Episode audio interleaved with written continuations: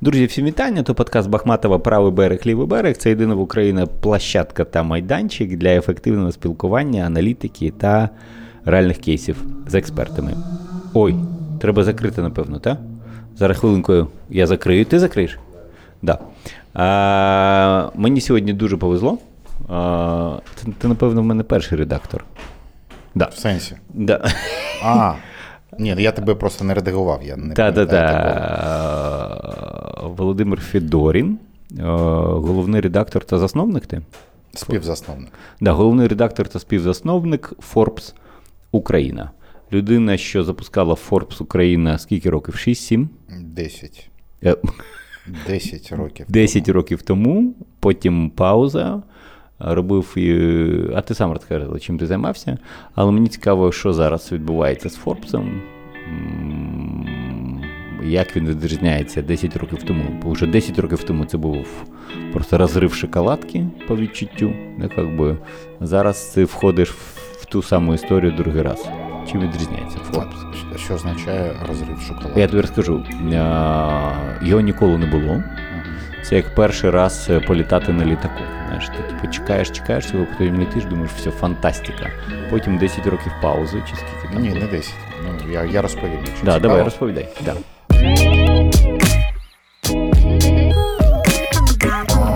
Форбс в Україні тоді і зараз це, я б сказав, такий інструмент впливу е, західної цивілізації на е, східнослов'янські е, поняття скажімо так.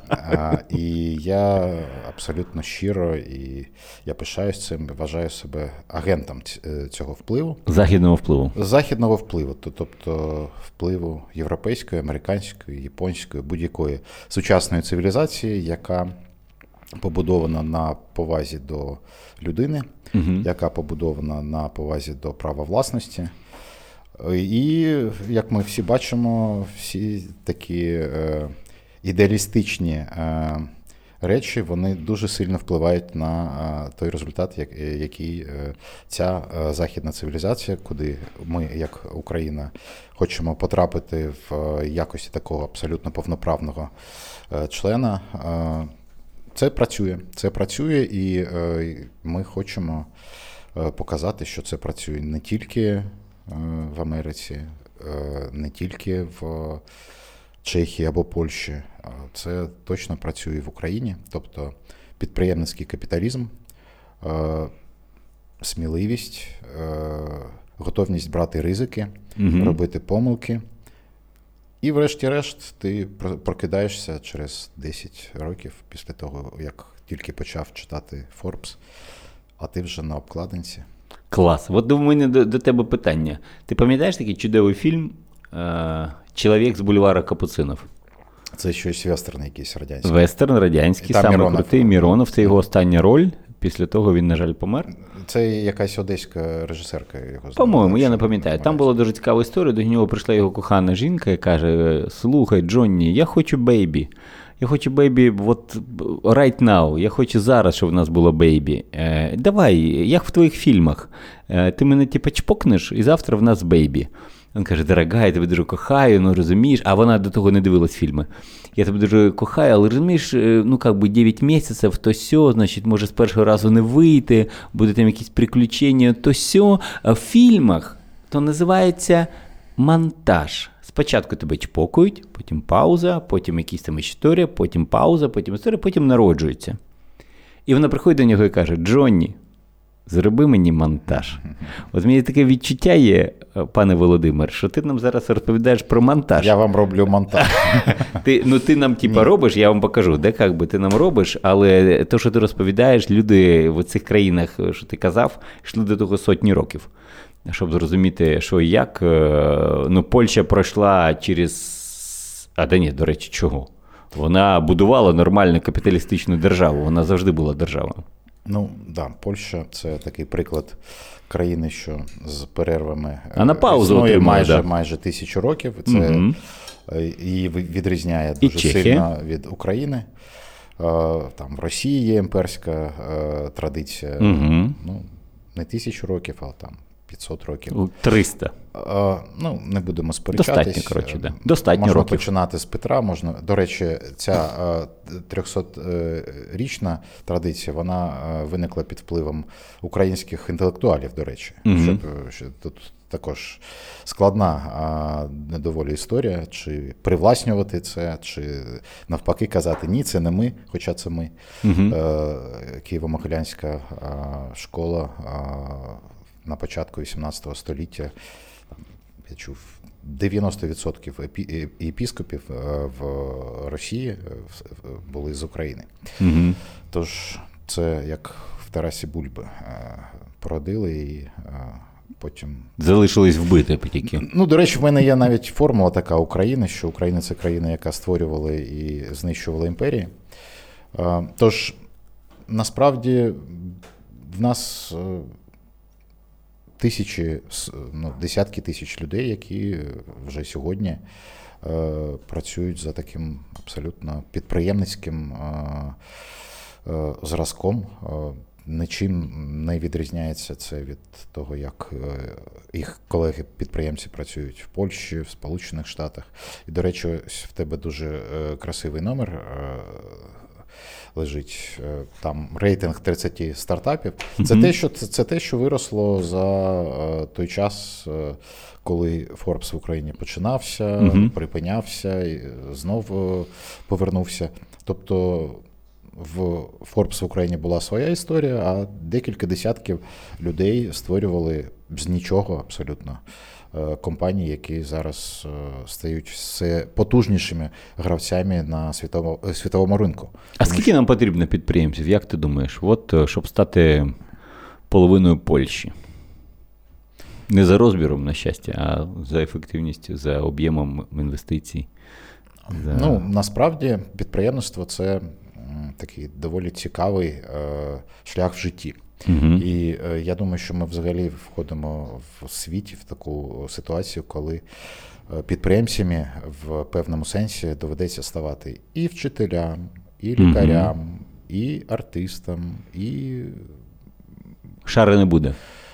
Не не шари не буде, просто змінилася структура економіки, змінюється вона і буде змінюватись ще, ще швидше. Тобто увага сьогодні е, часто е, вартує більш ніж гроші. Угу. І останній тренд там минулого року, коли е, американські зірки, співаки, артисти починають створювати стартапи фінтековські. Угу. Тобто виявляється, що як його звати? Бен довіра, довіра, довіра і зацікавленість, зацікавленість людей в в рольової моделі вона працює ось таким чином, навіть де там голівудська зірка і е, фінансовий сектор. Е, з одного боку, це напевно страшно, всім доведеться змінюватись.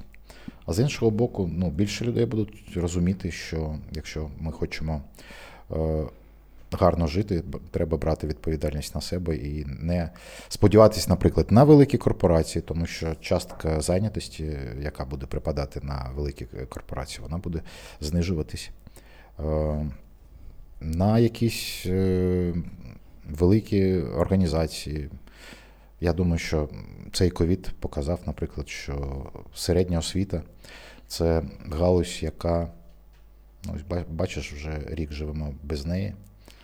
Чи варто повертатись до тієї форми, в якій да, я, я, вчора, я сьогодні прочитав історію, що дистанційна освіта взагалі не вчить дітей. Ну тобто, в принципі, вони випадають цієї історії. Е, тож, якщо підприємницьких підприємців, які займаються бізнесом е, і беруть е, там на себе ризики, і заробляють гроші, і втрачають гроші, тому що ризик він є ризик, так дійсно було б круто, якщо б було більше там в декілька разів.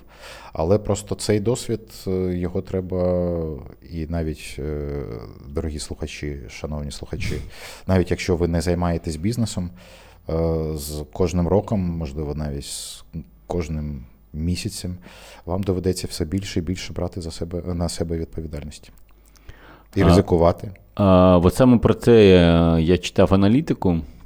Україна одна з найнавченіших країн в світі. У нас найбільша кількість людей з вищою освітою. З дипломами про вищу освіту, я хотів би зауважити. Ну так, да, з дипломами і з вищою освітою. Ми не розуміємо з якості якою. А ми розуміємо. З дипломами про вищу освіту. Ми всі вміємо читати, рахувати 99% людей. До речі, я нещодавно спілкувався з однією бабусею. І вона каже: слухайте, ви мені там по документам нічого не кажіть, я не навчена, я пройшла один клас, я читати не вмію. Я одну таку бабусю побачив, їй там 89 років, щось таке, а всі інші абсолютно вміють читати, рахувати таке інше. Тобто ми образована країна.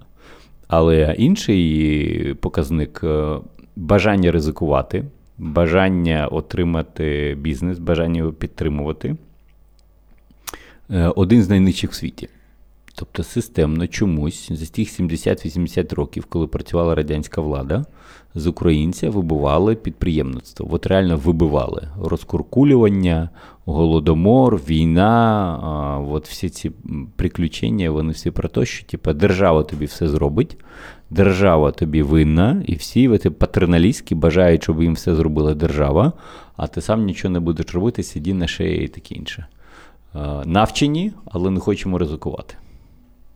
І що я маю це якось коментувати? Ну, ти Форбс, а хто? Ні, а що це коментувати? Тобто обговорювати історію, ми нічого не можемо змінити. Змінити нічого не можемо. Ми просто більш-менш розуміємо, що кожна людина, будь-яка з травмою, без травми, вона хоче жити краще. І в цьому світі в нас є те, чого в нашому дитинстві, наприклад, не було. Ми є частиною глобального світу ми всі, чи майже всі, маємо можливість бути в інтернеті. Ми mm-hmm. бачимо, як інші люди живуть. Tож,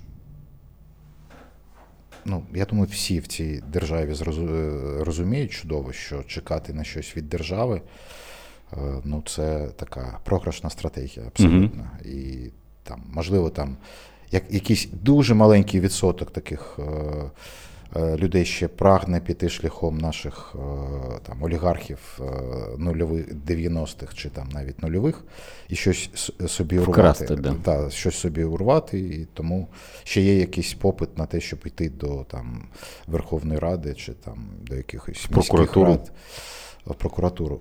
Але ж нормальна людина знає, що не обломиться. Угу. Ось тому. Тому ми е, побачили за там останні 5 е, років дуже великий від, відтік молоді, і не тільки молоді, а активних е, людей і в Польщу, і в Чехію. Mm-hmm. І навіть готувалися до того, що що зараз буде притікання з Польщі до Німеччини, але прийшов ковід. Mm-hmm. Я просто ексклюзивну таку деталь скажу сьогодні. Там робимо матеріал про підготовку відкриття нового університету приватного mm-hmm. в Маріуполі. Я спілкувався з генеральним директором Метінвесту, і перше дуже просте питання, як е, взагалі вам у вас виникла думка. Mm-hmm. Ну там декілька аргументів, але вони він сказав, що вони побачили, що в них є декілька класних ліцеїв в Маріуполі. Там в один з років 5 дитин отримали 200 е, балів угу. ЗНО, і всі поїхали. Всі поїхали там, ну, Захід, угу. Голландія, там ще, ще, ще кудись. Тож. Е, не залишається ніхто в Маріуполі, не хочуть працювати там? Ні, ну ось якраз ці люди намагаються створити Спробу, щось. Да, створити якісь, щось. Да. Ну і насправді, ну, не треба бути таким дуже впевненим е, в своїх прогнозах, е, ані песимістичних, ані оптимістичних. Е, ну, Треба спробувати щось зробити. Ну і насправді мій досвід каже, що скоріш за все, якщо бути наполегливими, якщо бути впертими, ну, з якоїсь спроби точно вийде. Це набагато крутіша стратегія, ніж просто чекати. Ну, чекати точно 100%, не дочекаєтесь. Отже, ми, отримали ексклюзивне резюме та рекомендації від генерального редактора чи головного, головного редактора головного редактора Forbes Ukraine. Треба пробувати, а не сидіти на сраці. Я тобі вдячний. В мене питання. Давай повернемось трошечки назад. Forbes зразка мінус 10 років. Цінності стандарти, потім покупка Курченка, забирання ліцензій, всю цю історію. Розкажи, будь ласка, як це посприяло, повлияло на процес? Ну, насправді 10 років тому, коли ми запускали Forbes в Україні, він був е, грубіший за польський Forbes десь ну, відсотків на 30. Чому? У нас було більше інформації. Ми... Ну, я просто просто е, навожу факти. Угу. Якщо подивитись на те, як виглядає сьогодні польський Форбс, він вдвічі е, товстіший за український. Це тож, Розмір має значення, так? Ну, тобто 10 років розвитку і 10 років, ага. ну, скажімо так. Історичних подій. Вони не при не, не прекращали нічого робити. У нас була пауза, правильно? Тому А, Ні, ну я кажу, скоріше маю на увазі, що економіка не економіки настільки розійшлися ага. дуже сильно. Форбс взагалі виходить з 1917 року в Сполучених Штатах. Вони якраз відкрили відкрились перше число. В нас Перше число вийшло о, десь за два місяці до того, як американські військові мали е, перебратися через океан і вступити в рішучий Першу. бій. Е, та, Перша світова війна і е, нанести, завдати нищівного удару е, по центральних е, державах. В нас все закрилось, у них все відкрилось. Можу так ну, сказати. 17-й рік. В них взагалі нічого е, не закривалося, і це така дивовижна особливість е, їх успіху. Тобто такий більш е, спокійний розвиток, який побазований на, як виявилось, дуже правильних цінностях і принципах. І це завжди було видання про підприємницький капіталізм. Mm-hmm. І в 1917 році, коли виходить з Шотландії Берті е, Форбс е, там робив величезні інтерв'ю з Фордом, uh з іншими людьми такого ж типу. І в 10-му році я приїхав вже починати це український Форбс. Я до того працював першим заступником головного редактора Форбс Росія. uh В Росії, як і в Польщі, тоді видавцем був Аксель Шпрингер ну, можливо, найкрутіша сучасна е, німецька медіакомпанія. Е, Незалежна. Незалежно, да, безумовно. Вона залишається таким двигуном е, змін, на відміну від багатьох компаній, таким дуже інноваційно.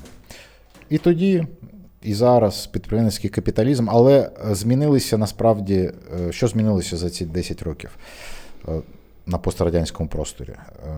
10 років тому була надія на те, що е, історичний розвиток він буде такий інерційний, що бабло побіждає зло, що олігархи, е, корумповані чиновники, як тільки вони е, вже нажруться, не їдять, так. скажімо так, нажируться, то вони зрозуміють, що капіталізація це круто, що треба створити такі умови, щоб той, хто прийде після них, е, не міг кинути їх за грати, тобто судова реформа. Е, права власності, е, повага до міноритарних акціонерів і все таке інше. Дозволь, я здам один коментар, бо зараз зроблю паузу. Коли Янукович прийшов до влади, 9-10 рік, в мене був проект з Кузьмою, називався без назви. Угу. Ми вертіли всіх, кого хотіли, Януковича, Тимошенка і таке інше. І в діалозі ми зрозуміли, що в цієї влади є два вихіди. Перший вихід, те, що ти кажеш, нажратися, все поділити, зрозуміти, що виключно прозора демократична система зможе їх захистити від перерозподілу. Прозорі суди зможуть сказати, все, типа, чуваки, вже типа, все треба так. Прокуратура буде захищати, але не виключно їх, а всіх. Тобто треба зробити крок попереду і до розвитку системного демократичного до держави.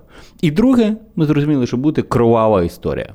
Бо цей безпреділ ну, терпіти неможливо. Я не думаю, що так швидко кровава історія буде, але сталося так, як сталося. Взагалі, я тебе перебив. Так цікаво, що саме 11 Ні, ну, років це, тому це була така логічна ідеологія да. нормальних людей, що ну, зрозуміло, що там нами, пацани мають домовитися і йти далі. Нами там. керують там не найкраще. Е, там, Ну, насправді, я я, я колись в 9-му році писав в російському ньюзвіці, цитував одного е, російського підприємця. Давайте скажемо собі відверто. Нами керують злочинці. Ну, тобто, злочинці. Але була надія, що ці пострадянські злочинці, угу. вони все ж таки в них є діти, внуки і, і так далі. Ну, виявилось, що цей стрибок е, сумління, стрибок, стрибок е, віри не працює, бабло не перемагає зло, тому що ну, просто зло о, вирішило, що. Е, щоб мене не посадили, я маю керувати вічно. uh І ми ми це бачимо е, в Росії. uh В Україні, слава Богові, люди виявились ну, набагато більш стійкими. Ну, До речі, це це ж не було. Майдан для багатьох був дуже несподіваною подією. Коли в 2013 році я повертаюся до українського Forbes, який якраз продовжуючи цю традицію е, підприємницького капіталізму, все ж таки е, ми очікували, що олігархи, там великий бізнес, навіть якщо він вийшов mm з приватизації, що все ж все ж таки там є розуміння того, що так жити не не можна, і треба все ж таки встановлювати якісь правила. Так ось я нагадаю, коли е, влітку 2013 року було оголошено, що Курченко, про якого багато хто знав, що це такий гаманець Януковича, що він mm-hmm. придбав о, видавничий дім УМХ, і серед інших активів був Форбс. А, Коли я оголосив, що я не буду працювати з Курченком, ну майже всі дуже здивувалися, що чому. Е, ну, і Тому що зрозу... Е, загальний настрій був, що Янукович це на, е, всерйоз і надовго, як угу. казав Володимир Ілліч. Але це я якраз ще хотів би наголосити, що треба дуже скептично ставитись і і до песимістичних, і до оптимістичних прогнозів. Угу. Тож ніхто не знає, що буде. Що буде, залежить від того, як ми будемо діяти. Ось і насправді те, що українці вибороли собі політичну свободу, це дуже круто. І будемо сподіватися, що ось цей новий Форбс, коли е, який повернувся, ну насправді я вважаю, що з е, останній нормальний легітимний е, випуск Форбс виходив в грудні 2013 року, угу. коли це був останній номер, який робила моя команда. Вона пішла відразу, як тільки е, Курченко е, почав керувати е, видавничним домом угу. і почав запроваджувати цензуру. Ось, і відразу всі люди сказали, ну, майже всі. Ні, ми так працювати не будемо. І пішли, ну, можна сказати, у ніч листопада за два тижні до Майдану, коли. Угу. Е, ставало все темніше, темніше і темніше. Просто пішли на вулицю, тому що вони не не могли працювати. А хтось залишився, да, напевно? Ну, хтось залишився, але знаєш. Е, журналіст це така робота, де 80% е, нагороди це задоволення від гарно гарно зробленої статті чи взагалі від праці. Тож 80% це про зацікавленість е, життям, про гідність, про стрижень. Угу. Тож гарні журналісти, вони, на мій погляд, просто не можуть бути людьми без гідності. І е, Сергій Курченко дуже е, дуже швидко про це йому ця редакція довела. Ось. Ну і, і потім. Пауза. Пауза. І ось ковід почався, і ми такі. Е, Точніше, не ми, а американський Forbes 30 березня 2020 е, року, минулого року, майже рік пройшло, більше року пройшло. Що ось новим видавцем Forbes в Україні стає компанія Уяви. Е, Уяви і знак оклику на кінці, mm-hmm. а три перші літери вони з великої. UA, не, типу. Україна, якій вдалося. Угу. Тобто двічі, можна сказати, зашифрована. І угу. Е, заклик до того, щоб не стримувати себе, дивитись ширше, е, не боятись, бути обережними, але не боятися. Ну і такий зашифрований меседж, що ми впевнені, що якщо нормально працювати, то вийде не тільки в окремих підприємців, а й в країні в цілому. А хто зараз є власником? Яка зараз редакційна політика? Ну, власником, міноритарним власником і засновником компанії є я, моїм фінансовим партнером є Артур Гранц, бізнесмен, інвестор, е, редакційна політика, стандарти. Завжди були одні й ті самі, вони прописані в ліцензійній угоді, абсолютна незалежність редакції в своїх рішеннях. Е, підзвітність, безумовно, тому що це бізнес, і ми будуємо це як бізнес. Але всі поточні рішення ми приймаємо виключно, е, виходячи з нашого розуміння користі для е, наших споживачів. Тобто, насправді, якщо ти. Якщо трохи глибше тобі відповісти, то єдиний власник цього проєкту це є читачі, споживачі. Uh-huh, uh-huh. Ти ти, ти, ти дуже добре добре це розумієш, як Е, медіапідприємець. Ну, як тільки... Тобто у вас ідеальна конструкція зараз, правильно? Ну, майже ідеальна. І, до речі, я нещодавно думав, ну, які е, там за останні 15-10 років е, бренди е, залишились на цьому пострадянському просторі. І ну, там Wall Street Journal і Financial Times, які там намагались е, робити спільний проєкт е, в Росії відомості, uh-huh. в якому я мав щастя колись 20 років тому працювати. Вони пішли. Е, залишився залишився Forbes. Тобто ця конструкція, коли є великий бренд, uh-huh. коли є дуже дуже, дуже чіткі дуже чіткі умови яким чином ви можете е, працювати з цим брендом. Е, ну, Насправді там стандарти вони стосуються не тільки редакційної політики, вони стосуються і там відносин зі стейкхолдерами. Е, тож воно працює навіть в Росії. Ну, Зараз Forbes є таким доволі. Ну, Я думаю, що це найкраще економічне видання російською мовою mm-hmm. там, в Росії. Цього достатньо. Зрозуміло, що там читач з України, з інших країн має читати це так, комграну саліс, тому що вони mm-hmm. е, мусять там дотримуватись багатьох-багатьох законів, які ми вважаємо абсолютно неприйнятними. Два питання. Е, ти сказав про російськомовне видання, воно найкраще. Я бачу, що український форт видається російською мовою. Двома мовами. Мається на увазі, що воно також видається російською мовою. Чи не це не гарно, не погано? Наскільки ти їх порівнюєш по якості? Чи ти знаєш і те, і те? А, от якість контенту мене цікавить. Українського, російського Forbes. А, ну, я вважаю, я вважаю, що наші фічери, ну, наші статті, е, вони не поступаються нічим. Угу. В нас, е, я думаю, десь два з половиною рази менша команда, тому і вона не, не ніколи не зможе бути спів, співставною з російською. Тому тому.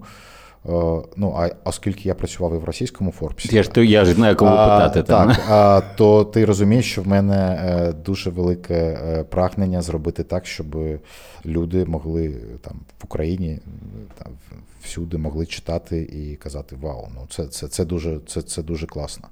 Тож ми будемо і зрозуміли, що нам доведеться конкурувати за частину української аудиторії, будемо конкурувати за рахунок інновацій і прагнення бути більш такими швидкими. Хоча це, це буде важко, але це буде цікаво. Хто в Україні ще може вважатися незалежними медіа? Чи є такі? Ні, ну слухай, е, нове время, НВ, угу. правильно називати, УП, Українська, Українська правда, правда, Українська правда, Ліга. Угу. Ну, ось так, е, така трійка. Ліга, УП, НВ. Ні, ну насправді, насправді, я знаєш, е, я точно когось забув.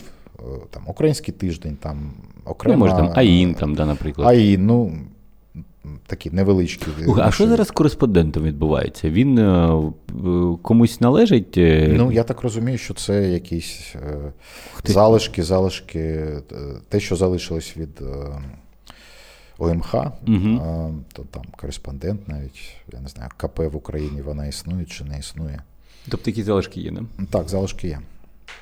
Давай поговоримо про, про цінності. Це важливо про ваші стандарти компанії. Ми бачимо, що цінності Forbes е, е, там всесвітні, вони там їх вирощували з 17-го року. Да? Там, там 104 роки люди безпрестанно видають е, оцей часопис. так? Незважаючи на дві світові війни. Так. Насправді я дуже швидко відповім. Це такі нормальні стандарти е, як, якісної журналістики, угу. тобто об'єктивність е, та інтегріті, не знаю, як це правильно, репутація. Угу. Тож, інтегріті в тому сенсі, репутація в тому сенсі, в якому я сказав, що ми. Е, служимо виключно е, нашій е, аудиторії, більш нікому. Тобто, там, якщо нас хтось просить, вимагає щось там змінити, mm-hmm. чи там не писати про щось, нам це абсолютно однакове. Тобто mm-hmm. ми приймаємо рішення. Винятково в інтересах читача. Ну і до речі, працювати інакше в тебе будь-яка редакція просто не зможе, коли вона знаєш, що можуть в, в, якісь включитись обмеження, все, ти втрачаєш весь весь той драйв, на якому тримається е, якісне видання. Так, е, як приклад, ти маєш, е, якщо ти пишеш про конфлікт чи про ситуацію, в якій є дві, три, там, чотири сторони, ти обов'язково маєш поспілкуватися з усіма. Тож, так, не всі, можливо, з тобою захочуть спілкуватися, але ти маєш поставити запитання і там потім написати, що там такий-то, такий-то, або така, така, е, така е, відмовились від коментарів відповідати uh на вопроси Forbes. Тож, як і будь-яке якісне видання, е, ми не маємо е, робити все можливе, щоб не дурити наших читачів. І коли е, там рік тому ми говорили з редакцією, е, я поставив запитання перед редакцією, яка головна вимога, яка головна якість класного репортера Forbes, ну там були різні відповіді. Я сказав точність. Точність. Тобто неважливо, як гарно ти напишеш, але якщо ти пишеш з виходячи з помилкових даних, все це не має значення. uh Тобто це е, працює в мінус. Ось це основа. Е, різниця в тому, що ми е, не кажемо, що там, що в нас немає ухилу, так, так, так би мовити. В нас є ухил, ми віримо в підприємницький капіталізм, в те, що Е, підприємництво це круто, угу. і що це там найкрутіше, можливо, з технологій, яка дозволяє розвиватися усім іншим технологіям. І е, правила гри це правильно, грати за правилами це правильно. Ось така є абсолютно чітка ціннісна рамка. Е, в кампанії в нашій, там, окрім цього, є просто декілька пунктів. Це якраз е, я позичив е, цю ідею в, з досвіду Аксель Шпрінгера, там є mm-hmm. Конституція Аксель Шпрінгера.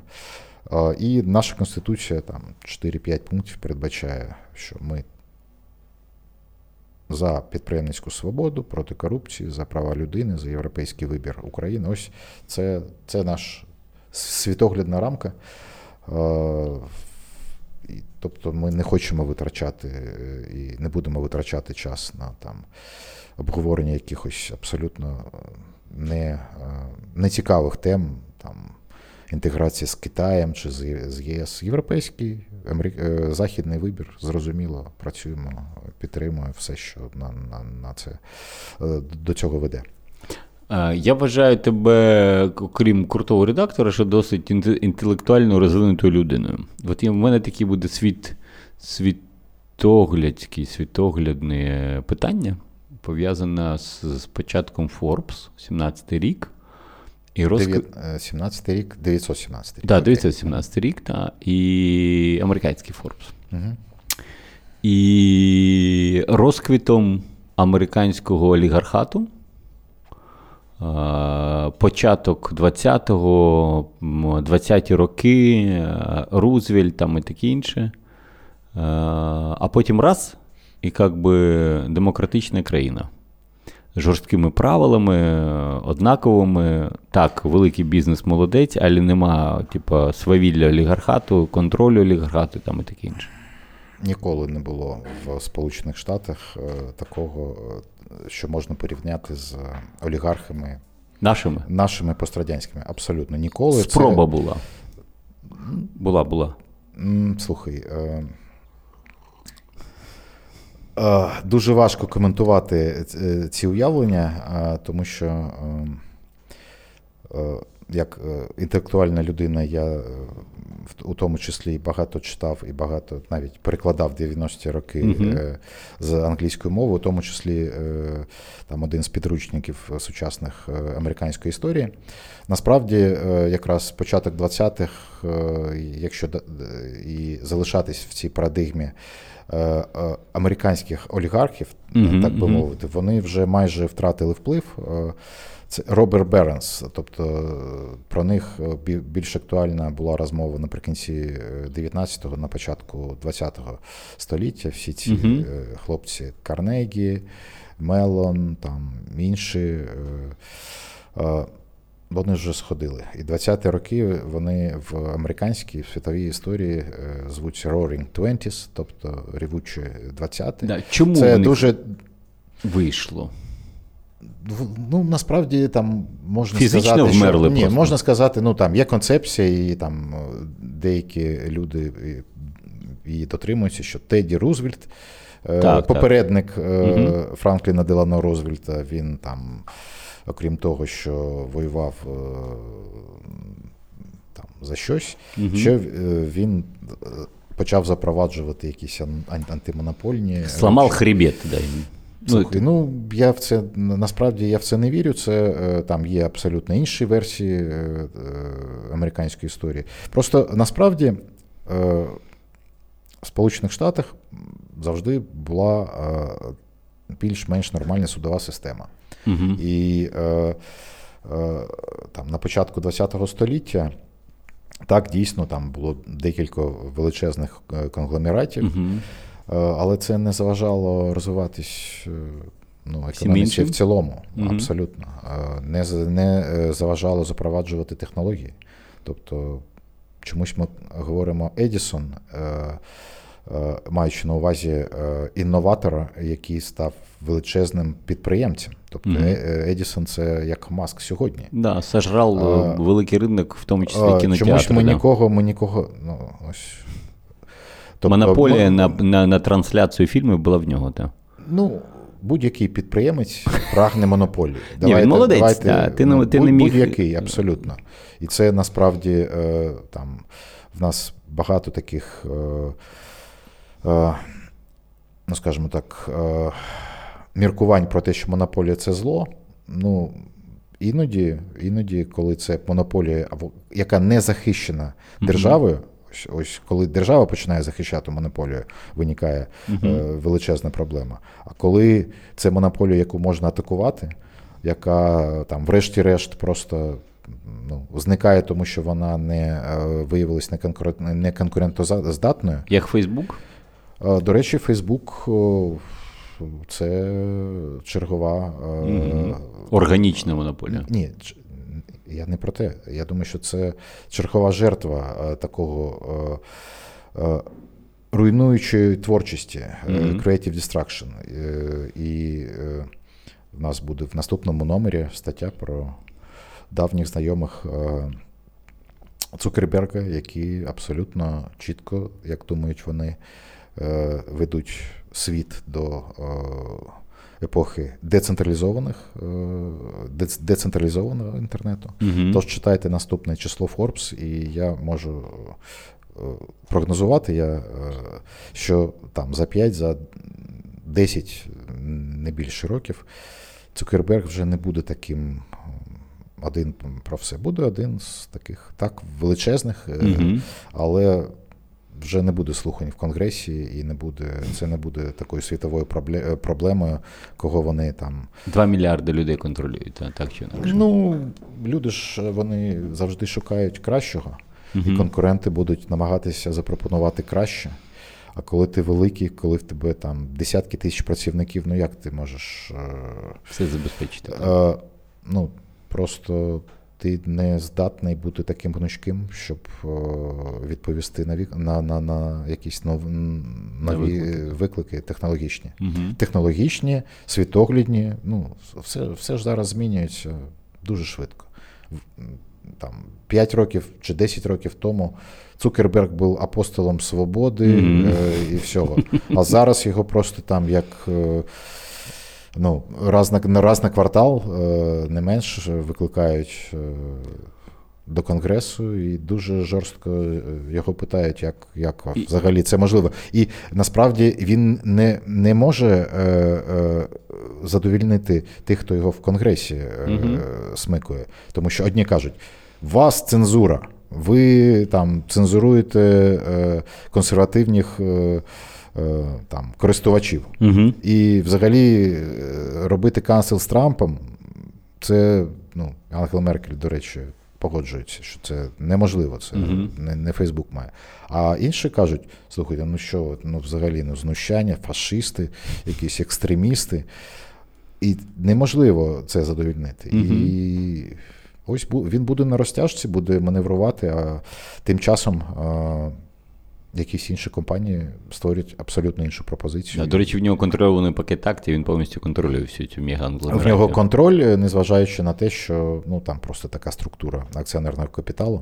Да, але в нього контроль, да. Ось, тож ми ти мене спитав, чому вдалося в е, Америці. Е, Ну тому що Суд? Да, правильні, правильні основи, нормальна конституція. Насправді держава не така е, е, роздута, як е, там в Європі, на пострадянському просторі.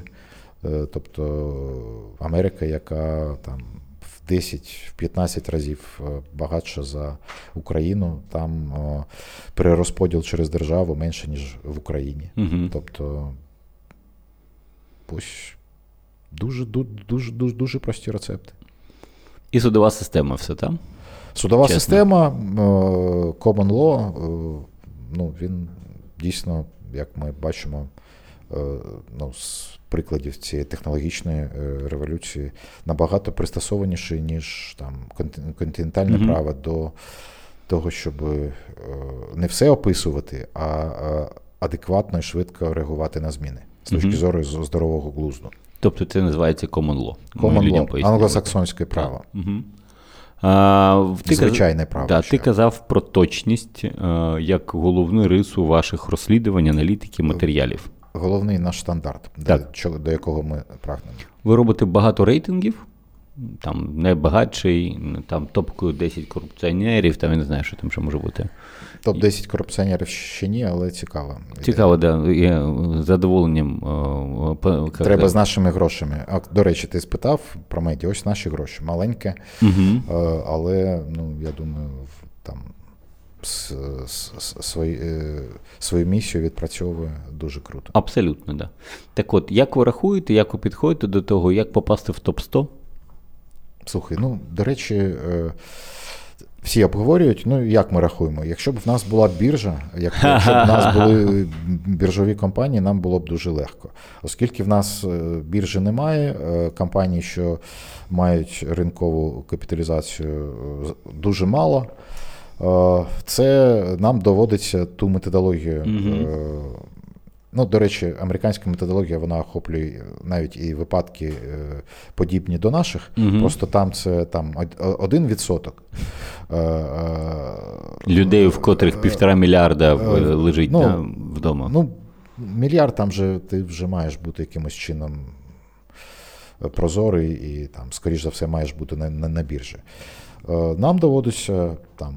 Збирати набагато більше інформації, Мгм. додавати до цих е, е, чисел, які ми отримуємо, там виторг компанії, прибуток компанії, додавати коефіцієнти, мультиплікатори. Угу дисконтувати, зважаючи на те, що там українську компанію розміром з аналогічну польську компанію продати набагато важче. Важче, звичайно. Тому, да. тому, тому вона і коштує е, суттєво, суттєво, суттєво менше.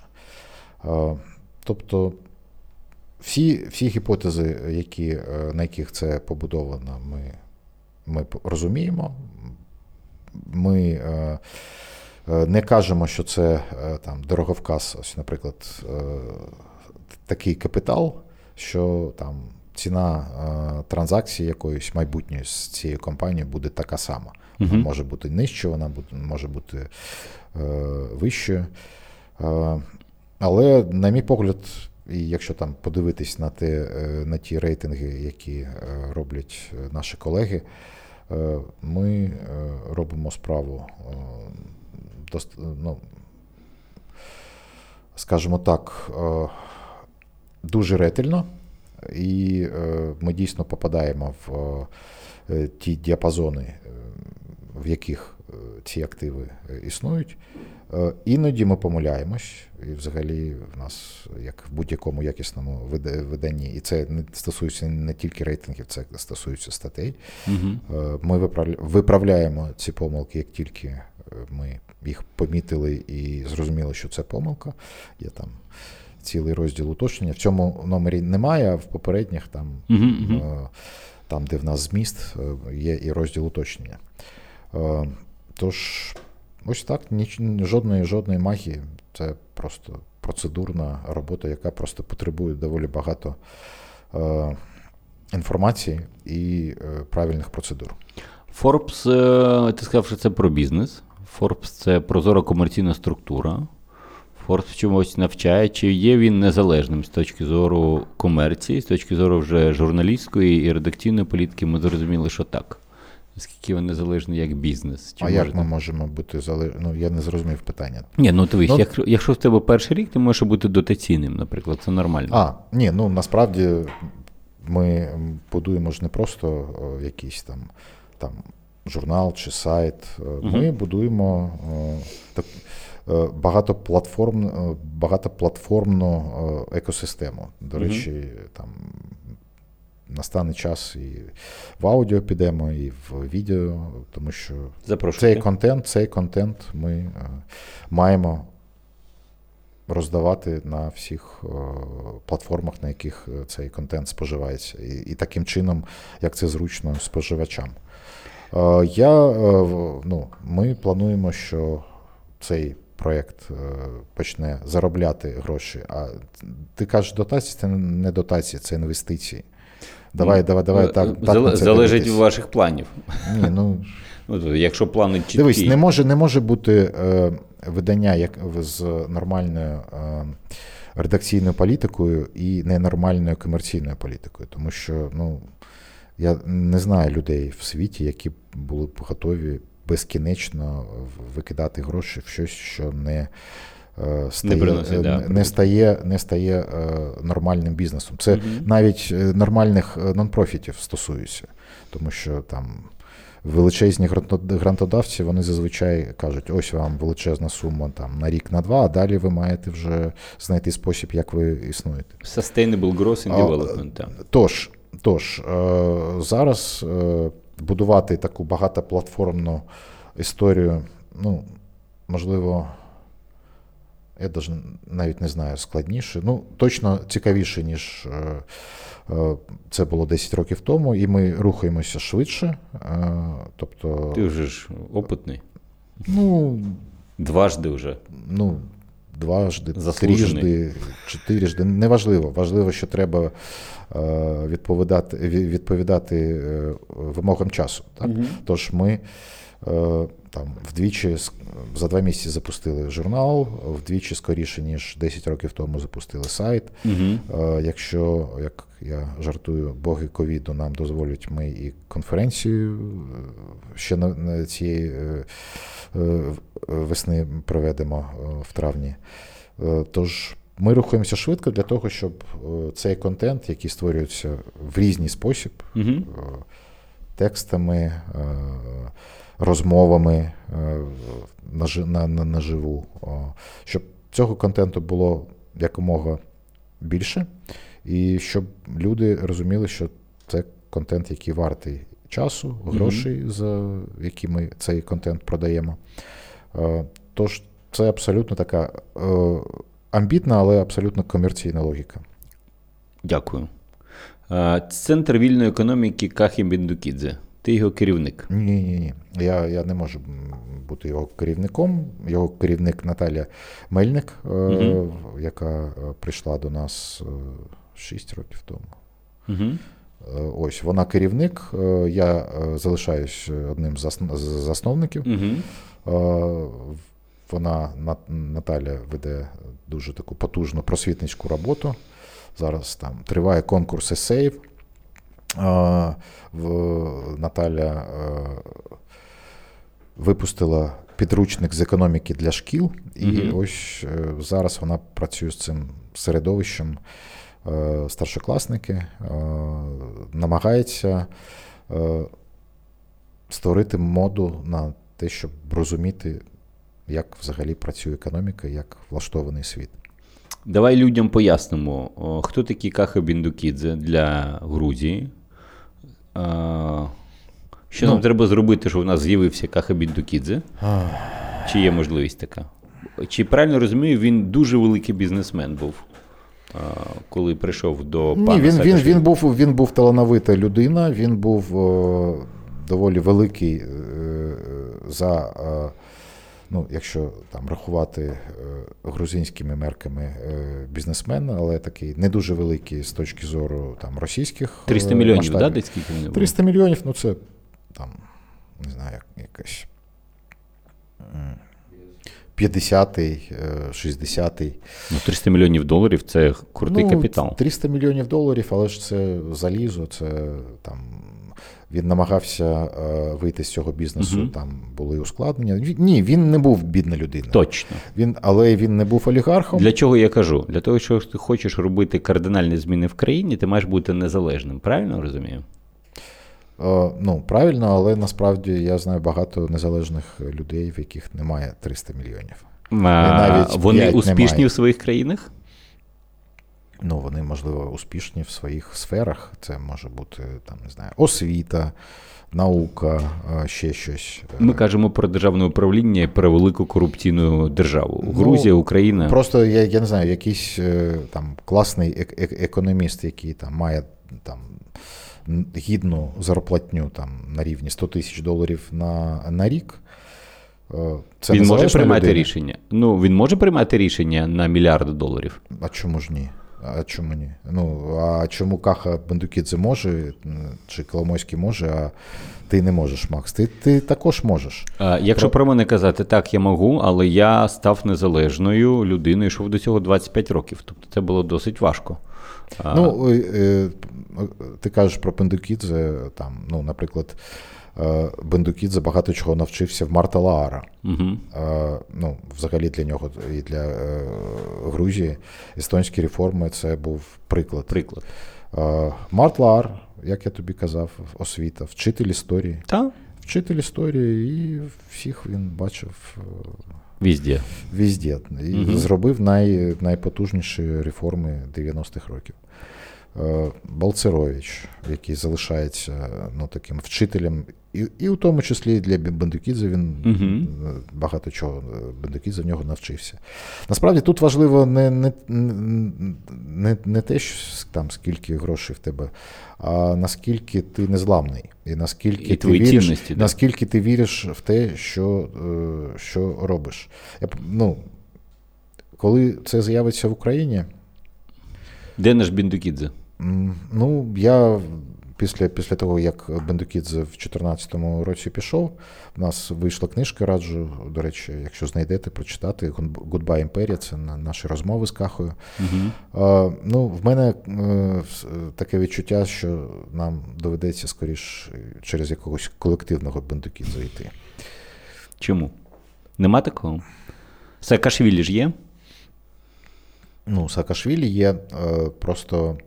Він ну, без- не виходить, не, не виходить повторити цей досвід. Без Тобто, Бендукідзе не виходить чи взагалі? Ну, насправді там, окрім Бендукідзе, було дуже багато інших, е, скажімо так, творців цього гру- грузинського да. дива. Так, Бендукідзе дійсно це був такий е, Скала. скала. Але там змінилась е, насправді політична культура. Е, І зараз, там, незважаючи на те, що там партія Саакашвілі да. залишається, залишається в опозиції, вона залишається в опозиції вже майже 10 років. І там, якщо ти подивитись на якість цих е, політиків е, опозиційних, ну. I'm sorry, я не знаю жодної людини в нашому парламенті такого рівня. Ну, Ну, є пару. можливо, 5-10. Угу. А там, там це десятки, і це люди, які знаходяться в такій доволі суворій е, боротьбі. Тож е, насправді там Грузія, окрім економічних реформ, там все ж таки вони створили якийсь е, певний прошарок нового політичного класу. Ось в нас, я бо- боюся, зараз проблема ще з політичним класом взагалі. Тому що нормальні люди намагаються йти до бізнесу Угу. чи якось проф... е, в якійсь професії, а ось е, показати на когось з наших політиків і сказати: ось це Данко, він Мгм. прийшов для того, щоб Дати вам вогонь. дати вогонь і працювати не на себе, а, а для вас. Ну, до речі, ну там. Я не в захваті від того, як керує країною Зеленський, але там більш-менш здається, що він все ж таки намагається. Це про Данко більше, ніж всі інші. Отак я Ось скажу. сказати. ти погоджуєшся з цим. Абсолютно. А, Ну, я розумію логіку, навіщо йому це потрібно. Я можу це відчути. Якщо йому запропонувати 3 мільярди доларів і щасливу країну, е, де він буде в історії, він обере в історії щасливу країну, а 3 мільярди не обере. А, є- а якщо 30 мільйонів? Точно ні. Ну, Ні, тобто- ну я просто, до речі, просто 3 мільярди це звучить так, що ну що ти з цим будеш робити. Е, Дивіться, по-перше, він, він, знає, він знає, що таке 30 мільйонів, він їх тримав в руках. Тобто він розуміє, що це. Його компанія обертала ці гроші, він це заробляв, він знає, що такі десятки мільйонів доларів точно. Тож, якщо ти питаєш мене про, о, як Про я бачу, оптимістичний шлях, ну тоб- тобто я не думаю, що в нас буде свій бендукіци. Буде круто, якщо там, окрім там тих п'яти тисяч людей, що прочитали книжку про Бендукідзе, наших розмов там Мгм. прочитає ще 10. Мгм. засвоїть собі і якось буде приймати рішення там в своєму житті, зважаючи на цей досвід. Я думаю, що все ж таки для того, щоб прийти до нормального політичного класу, ми будемо йти не грузинським шляхом, е, а ми будемо йти таким українським, тобто через зростання е, підприємництва. Через створення Тобто через... реально вважаєш, що підприємництво може змінити повністю клас. Тобто Е, середній клас Ну, там зможе. складніша трохи е, концепція. Тобто е, чесний успіх е, підприємницький, там в освіті, там Мгм. ще десь в, на- в науці, е, створює набагато більш щільне середовище. Угу. Тобто люди роблять щось, не зважаючи на те, хто там на банковій чи Мгм. там в Верховній Раді. Ну і насправді, навіть якщо б там ангели були, ну ну, зрозуміло, що це там не так. Будь-який е, добрий цар не, не так може е, багато дати людині, як людина може е, дати собі. Угу. Якщо вона включить свої здібності, якщо вона буде критично ставитись до себе, розвивати себе, вчитися кожного дня, е, робити щось на межі можливостей. Е, Тому що якщо там ми подивимось на те, як живуть американці, як живемо ми, американці набагато більше працюють не тільки на своїх роботах. Вони Угу. на- набагато більше знають, набагато більше вміють. Вони там е, наприкінці березня витрачають е, там. Багато годин на те, щоб, на те, щоб заповнити податкову Декларацію, декларацію. Е, Тож, е, насправді, для того, щоб вони сплачують, до речі, податки на нерухомість там Кожен рік. десятки тисяч доларів. Мгм. Там 10-20 тисяч доларів. Ти, будь ласка, сплати за дім. Винь. Ось, тож життя, якщо ми хочемо простого життя, ну ми будемо жити просто і бідно. Угу. Якщо ми хочемо життя більш цікавого, більш більш розвиненого, ну тоді доведеться приймати набагато більше рішень. А для того, щоб приймати набагато більше рішень, треба і знати набагато більше. Тож, повертаючись до шляху України, я все ж таки е, е, думаю, що через е, не е, зверху вниз, а знизу вверх ми будемо mm-hmm. розвиватися. Друзі, тільки що ви прослухали 80% подкасту, що доступні безкоштовно на Ютубі. Інші 20% будуть доступні для наших патронів, що підпишуться на патрон та будуть підтримувати якісний український контент та розвиток офісу трансформації. А всі гроші будуть зібрані на рахунок ГО, та після того під прозорий аудит вам відрапортовано. Дякую, підтримайте українське.